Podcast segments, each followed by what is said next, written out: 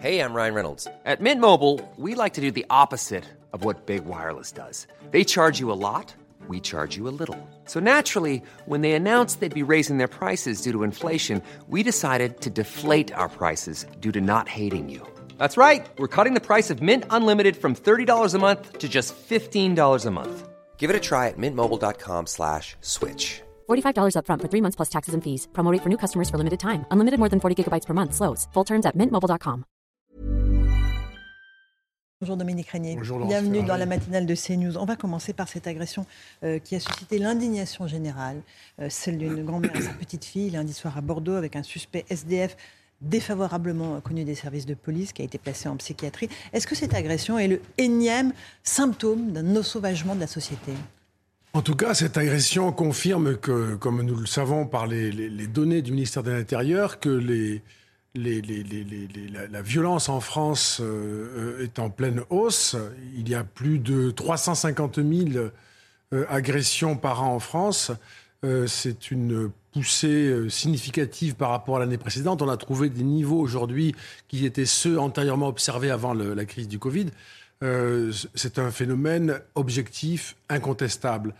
Moi, ce qui me frappe, c'est la difficulté que nous avons politiquement euh, à faire de ce sujet euh, un, un vrai, une vraie question de débat.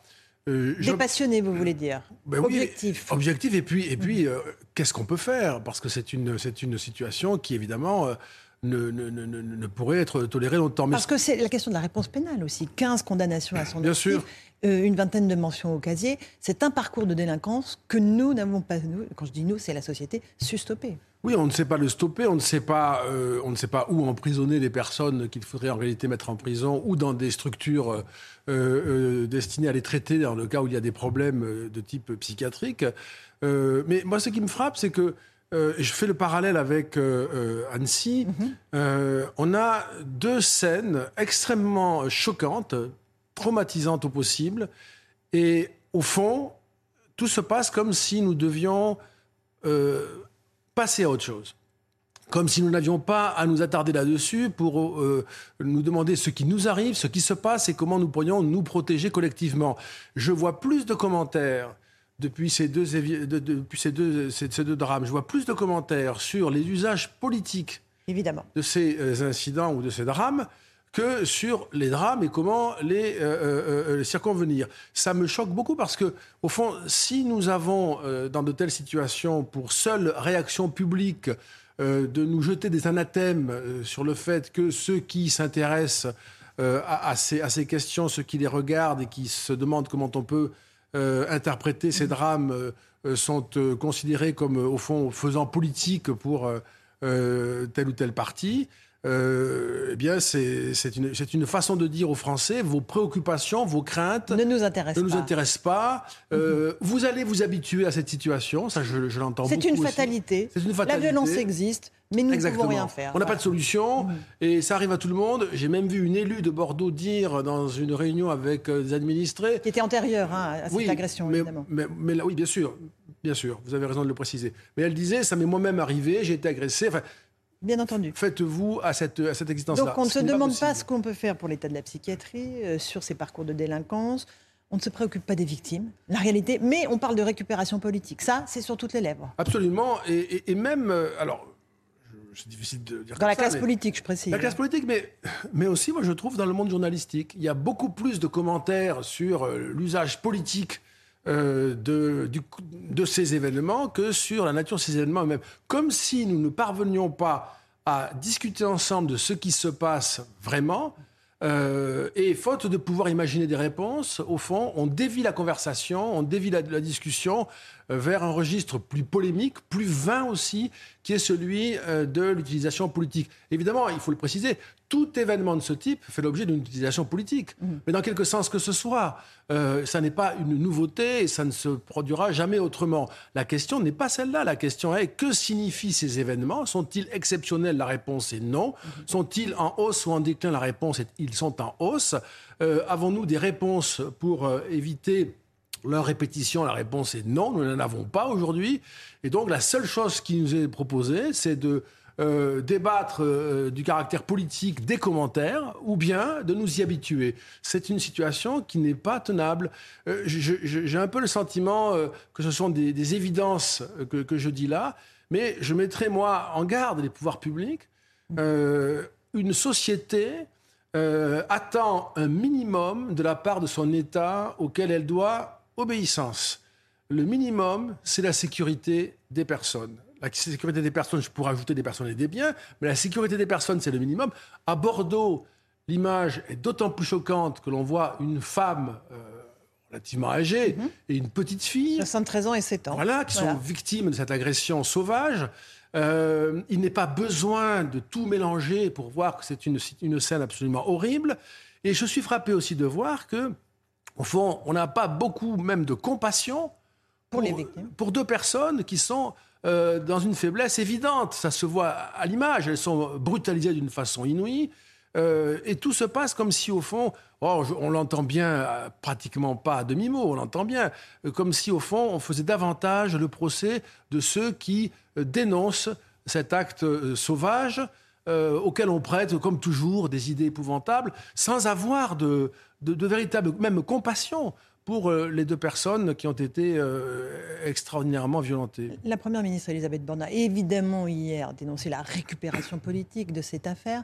Marine Le Pen a, dans un premier temps, évidemment euh, exprimé sa compassion à l'égard des victimes. Et ensuite, dans l'expression qu'elle a eue à l'Assemblée nationale, elle a fait le lien entre l'insécurité qui augmente et l'explosion de l'immigration incontrôlée dans notre pays.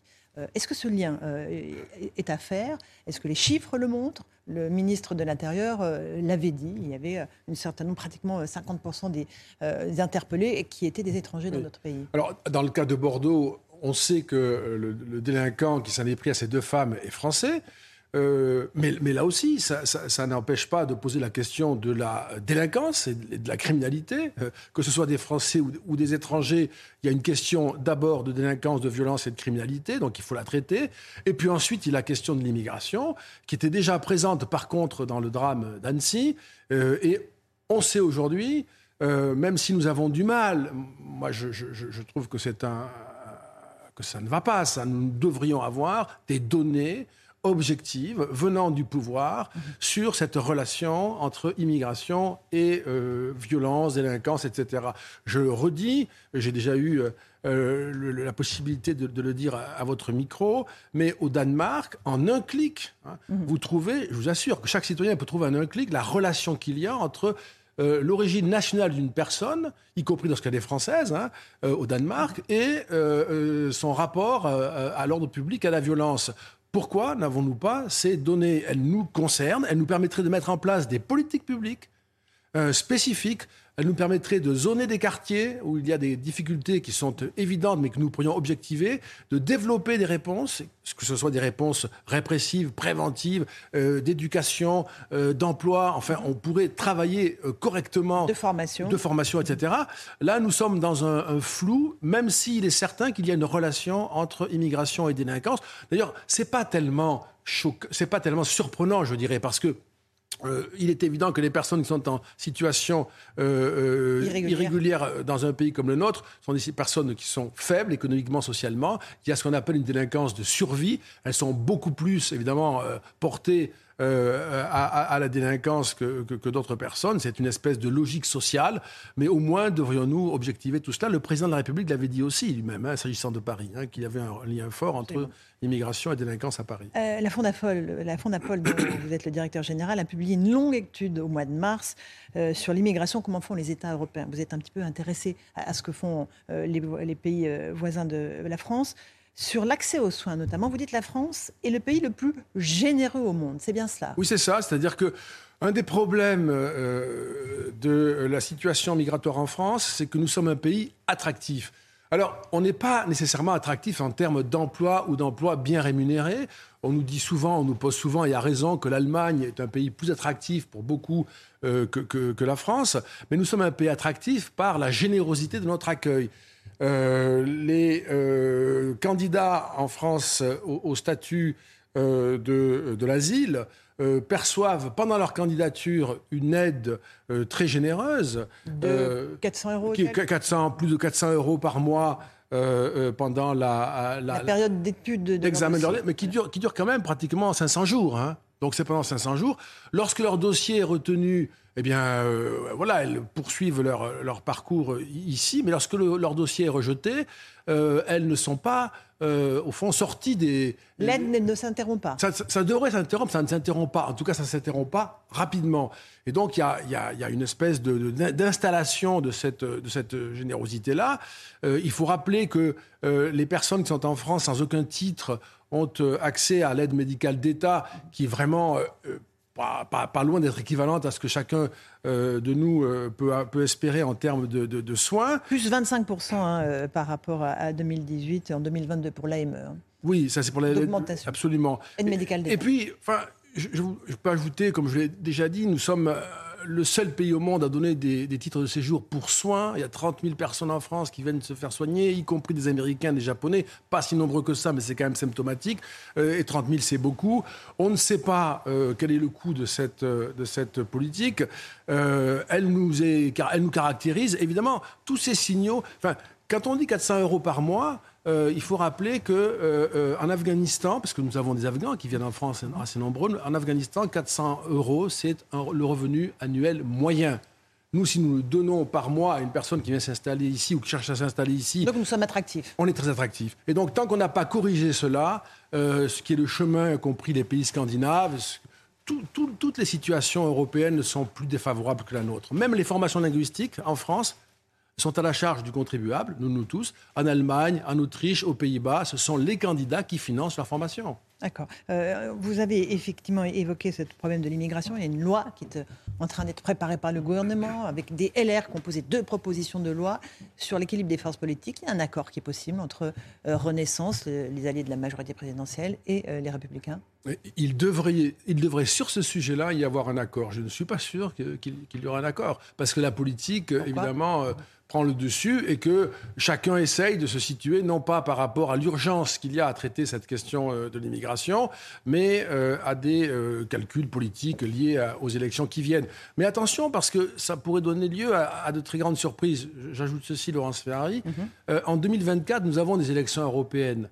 L'immigration y joue un, rôle très important. On a déjà vu récemment, là, hein, en Suède, en Finlande, en Espagne, des majorités de gauche tombées sous l'effet assez largement des problèmes migratoires. Euh, au Danemark, la Avec gauche. Des coalitions de droite. Des coalitions de droite. Au Danemark, la gauche survit parce qu'elle s'est convertie entièrement aux politiques de droite et populistes en matière d'immigration et de sécurité. Il est évident. L'Italie, puisque euh, Giorgia Meloni euh, était à Paris hier. à Paris, l'Italie a pris ce chemin. L'Europe centrale et orientale est évidemment orientée de ce côté-là. Attention, les élections européennes peuvent être un moment où la question migratoire sera un des grands déterminants du vote et de nature à faire évoluer sensiblement la composition politique du Parlement européen. Et, notamment favoriser le Rassemblement national, ce résultat des élections européennes. et favoriser, bien sûr, vous avez raison, favoriser le Rassemblement national. Euh, euh, euh, c'est une poussée que l'on attend aujourd'hui même. On ne peut pas dire qu'on on prenne un risque, peut-être qu'on va se tromper, peut-être que je me trompe et qu'il n'y aura pas euh, de bons résultats pour le RN en 2024. Ce serait donc euh, de ma part une erreur d'interprétation de, la situation.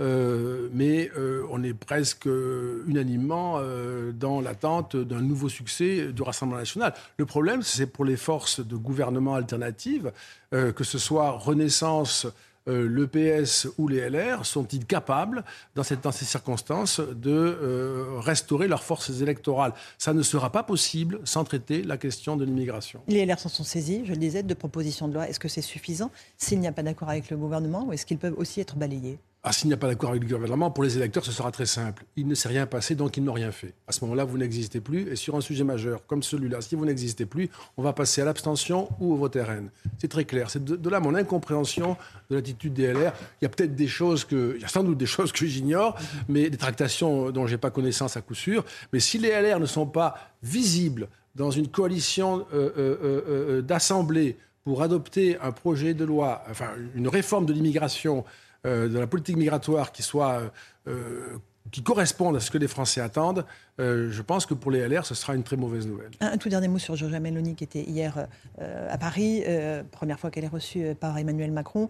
L'accord, en tout cas la coopération avec l'Italie, est indispensable entre la France et l'Italie. L'Italie qui connaît un afflux de réfugiés depuis le début de l'année qui est sans précédent. Oui, c'est indispensable. Nous nous sommes fâchés avec les Italiens. Nous avons eu des déclarations à l'emporte-pièce contre le nouveau gouvernement, contre cette majorité, quasiment reproché aux Italiens d'avoir mal voté. Tout ça n'est pas du tout adapté à la situation, pas simplement française. En France, c'est évident que le sujet de l'immigration est majeur et que les forces politiques se recomposent sous la pression du fait migratoire dans un sens favorable à Marine Le Pen. Mais c'est vrai aussi, je le redis, en Europe. Je ne comprends pas comment font ces élites politiques pour ne pas voir ce phénomène euh, de droitisation de l'Europe sous l'effet assez largement de l'immigration. C'est un aveuglement euh, un refus, un déni euh, tout à fait mystérieux à ce point-là. Quand on fait de la politique, on est un minimum euh, stratège. On tient compte du réel, on s'efforce d'y répondre et de faire avec. Mais le déni dans lequel nous sommes, y compris médiatiquement, ça me mhm. frappe beaucoup, hein, est complètement, de ce point de vue-là, énigmatique et finira par être suicidaire pour ces forces politiques. Merci beaucoup Dominique Régnier d'être venu ce matin dans la matinale de CNews. À vous Romain Desarmes pour la suite.